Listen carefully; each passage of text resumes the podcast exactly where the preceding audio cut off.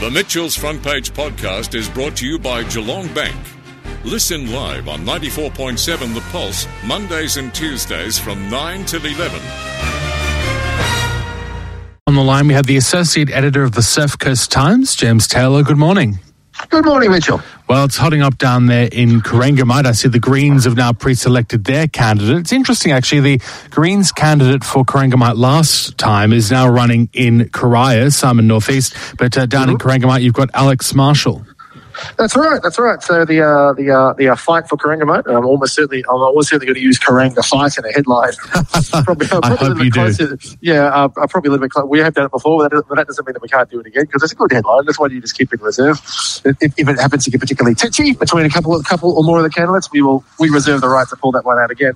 But yeah, Alex, Alex Marshall has now made it a four-corner contest. So we have obviously incumbent, incumbent Labor member Libby Coker, um, Stephanie Asher standing for the Liberals, um, Paul Barker who'll be, who'll be uh, stepping away from the Surf Coast Council to run for the, run for Liberal Democrats, and now Alex Marshall for the Greens. And don't so, forget um, independent candidate Tom Rowe and Tom Rowe as well. Five corner um, contest. Yeah, five corner contest indeed. So, so, so Tom Rowe, so, so Tom Rowe's put his hat in the ring. So, um, he has. I guess it is. It, it has definitely come to the come to the point where no one really knows when the election is going to be. There's all sorts of wild speculation. I, I, I, I did see a useful a useful color color coded chart. I think it might have been on a story on the ABC, sort of suggesting which states are likely, well, which states are more likely and which states are less likely. But no one really knows because that's because it's the prime minister's prerogative to sort of jump in the car and go down, go and drive down to the governor general's house and bang on the door and say, "I'd like to have an election now, please."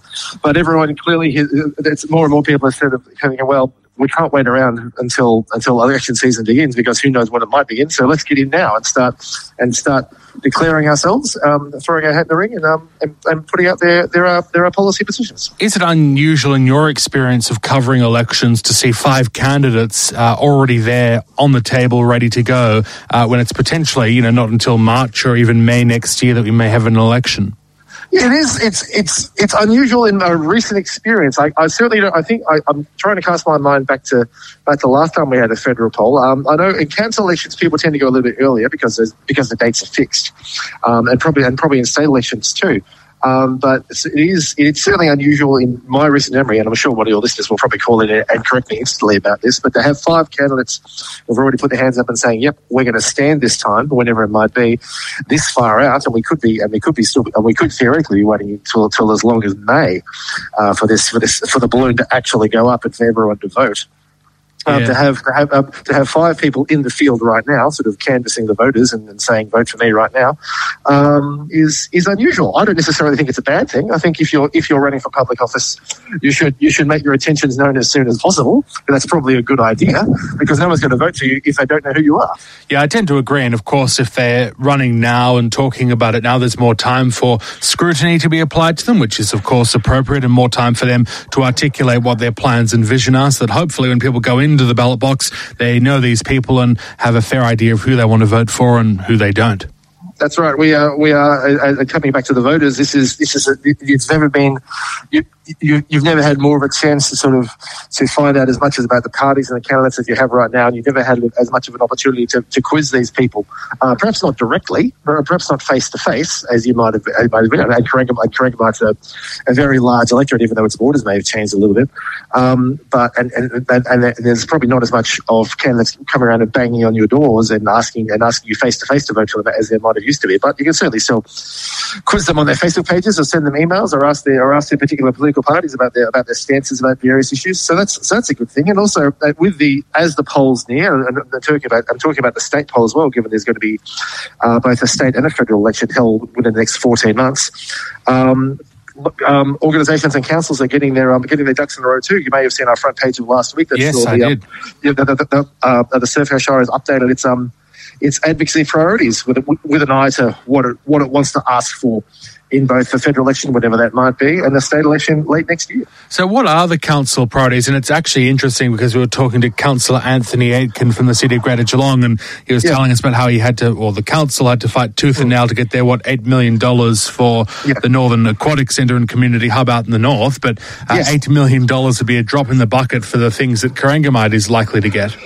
Well, that's right. There's a, there are some there's some there are some truly enormous projects going there. I'm thinking sort of off the top of my head, Armstrong Creek would need tons of infrastructure, given that given that's a major growth area, and that's going to be the size of Shepparton they finish it. So they'd need they'd need I, I can't even think they'd need primary schools and secondary schools and all sorts of stuff and all sorts of sort of um, facilities built out that way. Um, so they'd be so they'd be asking for a lot. So yeah, there'd be there'd be millions and millions of dollars on the table. And plus, there's all there's there's all the long standing stuff from from projects like like the Geelong City Deal, like like like the Geelong Convention Centre, the Safer Harbour Project, the, the Shipwreck Coast Master Plan. There's there's some very large projects with very large dollar amounts attached to them, and, and that's not even and that's uh, other things that people that the, the, Geelong region has been asking for for a long time, like a, like better rail services to Geelong and a, and a railway station at Avalon, and there's just lots and lots of lots and lots of money out there.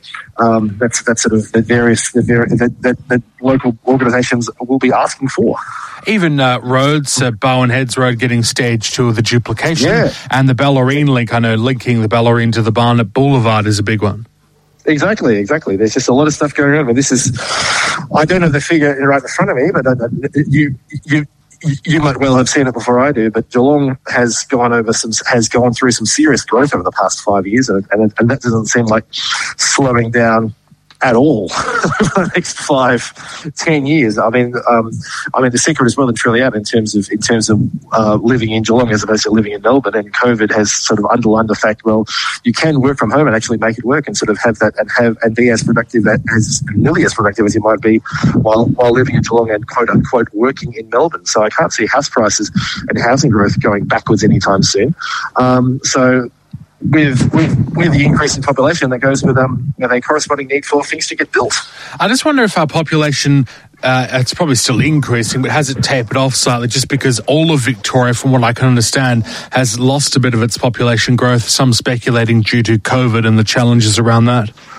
Yeah, that's an interesting question. It's probably one of those things that's very hard to sell so in the immediate, and it might have to wait until sort of the sort of the quarterly sort of surveys and temperature taking things that have that sort of happen around the place. It wouldn't surprise me very much if sort of if um in, if, um, if interstate migration has has not really gone anywhere because because of border restrictions, um, or also because it's just it's just perhaps not the time to be to be moving generally anyway. And obviously the the internet um um international international movement in terms of people moving in or people moving out has actually has slammed to a halt over the past 18 months because of the international border closures. And let's not go into into New South Wales deciding to sort of unilaterally open the international borders and start handing out visas and surprising everybody, including the Prime Minister last yes. week. That's a, that's a whole other story. Um, Uh, but look, I know of at least two families who have moved to Queensland in the last two months. Uh, they've served out their time in hotel quarantine and they're good to go, never to return to Victoria again. They've just completely left. So there must be more stories like that. Well, there probably is. I mean, are, they, are, these, are these people particular fans of the Gold Coast? Are they are they, hang, are they hanging out to go to are they hanging out to go to, to, to Movie World Movie what- World. I mean, I, I don't know these people. You you clearly know them better than me, and I'm, I'm sure they've got very good reasons. I've got friends of mine in Queensland who've been at me for years. Saying, "Come on, what are you what are you doing down in rainy, cold?" Useless Victoria. Come up, come up to the gold. Uh, uh, uh, uh, come up to Queensland where it's beautiful one day, um, sunny the next. I think is the is a famous tourism slogan from from way back. Yeah, it's actually Um, fascinating. I mean, you'd be watching that a little bit, what the uh, Queensland Premier is saying. And I can understand up there, if they've had no virus, they want to protect that and they would look at what's going on down here in Victoria and say, we don't want anything to do with these extended lockdowns. So that's probably why uh, they're doing it. But I did hear in the news there's questions about, you know, should they reopen their borders? Will they be letting people back? I think she made an announcement about it yesterday that in the week before Christmas, people would be allowed to return. But um, it's fascinating how it all plays in with the national cabinet and all being on the same page, but also not. It is. It is. Yeah. I mean, this is one of those situations where this is this is a subject that people have have raked over, especially in the past sort of recent months, in terms of the national cabinet, perhaps not even sort of starting starting with good intentions and good faith, and then and then state governments saying, well, actually, no, we're going to do this instead. And I'm talking about all the states now. talking about Victoria, New South Wales, Queensland, Western Western Australia, who I think if Western Australia, the secessionists as they are, would if they could get away with building a border and and, um, and and saying and saying make, making Western Australia great again and keeping all the filthy eastern staters out, um, I think they would do it. but they probably can't do that. Um, but yes, I mean, I, I, I, mean, the national plan is a national plan, but the states are, are implementing it in their own fashion. It's obviously coming coming back to the local issue. I know that um, things we're doing very well down here in Greater Geelong in terms of in terms of and also the surf coast in terms of vaccination rates, and obviously the, the state as a whole is doing well given the um, given the timetable has been brought forward and um, and and and restrictions will ease again um, as a at a hair before midnight this coming Thursday. So that's great. So that um, is good. So so keep going, keep keep keep getting those those double jabs, people, because we are getting oh so close. I think the figure, um, the figure will, yeah, the figure will will. I'm not sure if, exactly when it'll tick past. The last, the last time I looked at it, it was at, we were at 65 percent. I think 66 percent. It's almost certainly higher than that today. It's probably pushing closer towards 70. Um, and, and and they have been called and they have been forecast at the at the 80 percent figure, which is when things open up again again. And um and Melbourne and Melbourne and regional Victoria sort of end up on the same roadmap, which will simplify things greatly for people. Which yes. is which is certainly welcome because because consistency and, and simplicity is good in these situations because because it doesn't have people scratching their head so much in terms of well. I can come from, I can visit Melbourne from Sydney, but I can't visit Melbourne from Torquay. What, how does that work?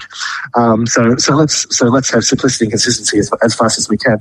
Um, I've, I've seen predictions that, um, that, that, that the, um, that sort of Melbourne Cup Day has sort of been, has been loosely touted as, um, as sort of the day that, uh, uh, that, that, that that we hit eighty percent, but I've seen it might even it might even be as early as, as sort of the end of the end of October, like October thirty one.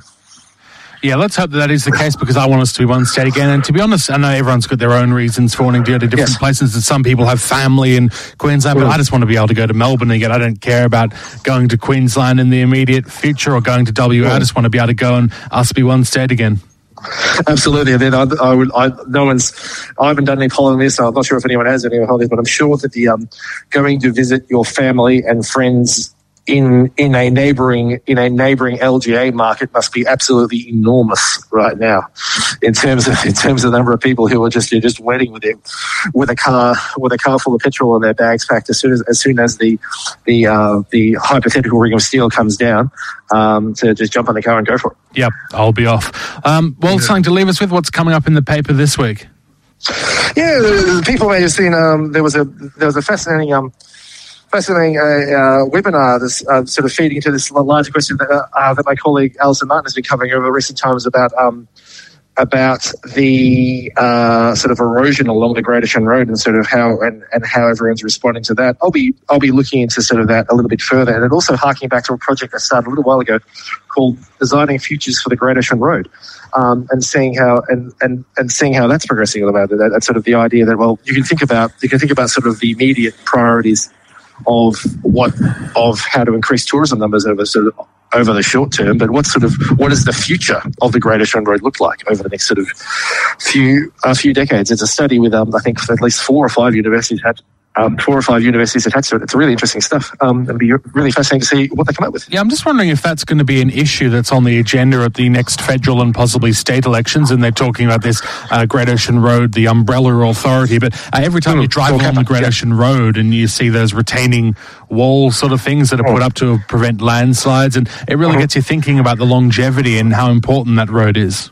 Yeah, because it's pretty hard to it's pretty hard to hold back Mother Nature. I mean, we this is this is well beyond your lifetime, my lifetime, the lifetime of everyone that's listening to this show and their children, and possibly their children too. But um, erosion erosion um, wins in the end. Nature, nature wins in the end. Nature will will will chip away and chip away and chip away. I mean, I mean the twelve apostles. I mean, most of the twelve apostles aren't there anymore. I mm. think they're down to is it are they down to five? I'd five have to go and count. Maybe I've, I'll do I've that. Lost, I've lost count.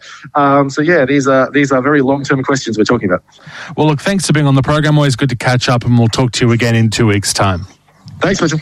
James Taylor, there, the associate editor of the Surf Coast Times. The Mitchell's Front Page podcast is brought to you by Geelong Bank. Listen live on 94.7 The Pulse, Mondays and Tuesdays from 9 till 11 or search for Mitchell's Front Page on Facebook, Twitter, Instagram, or wherever you get your podcasts.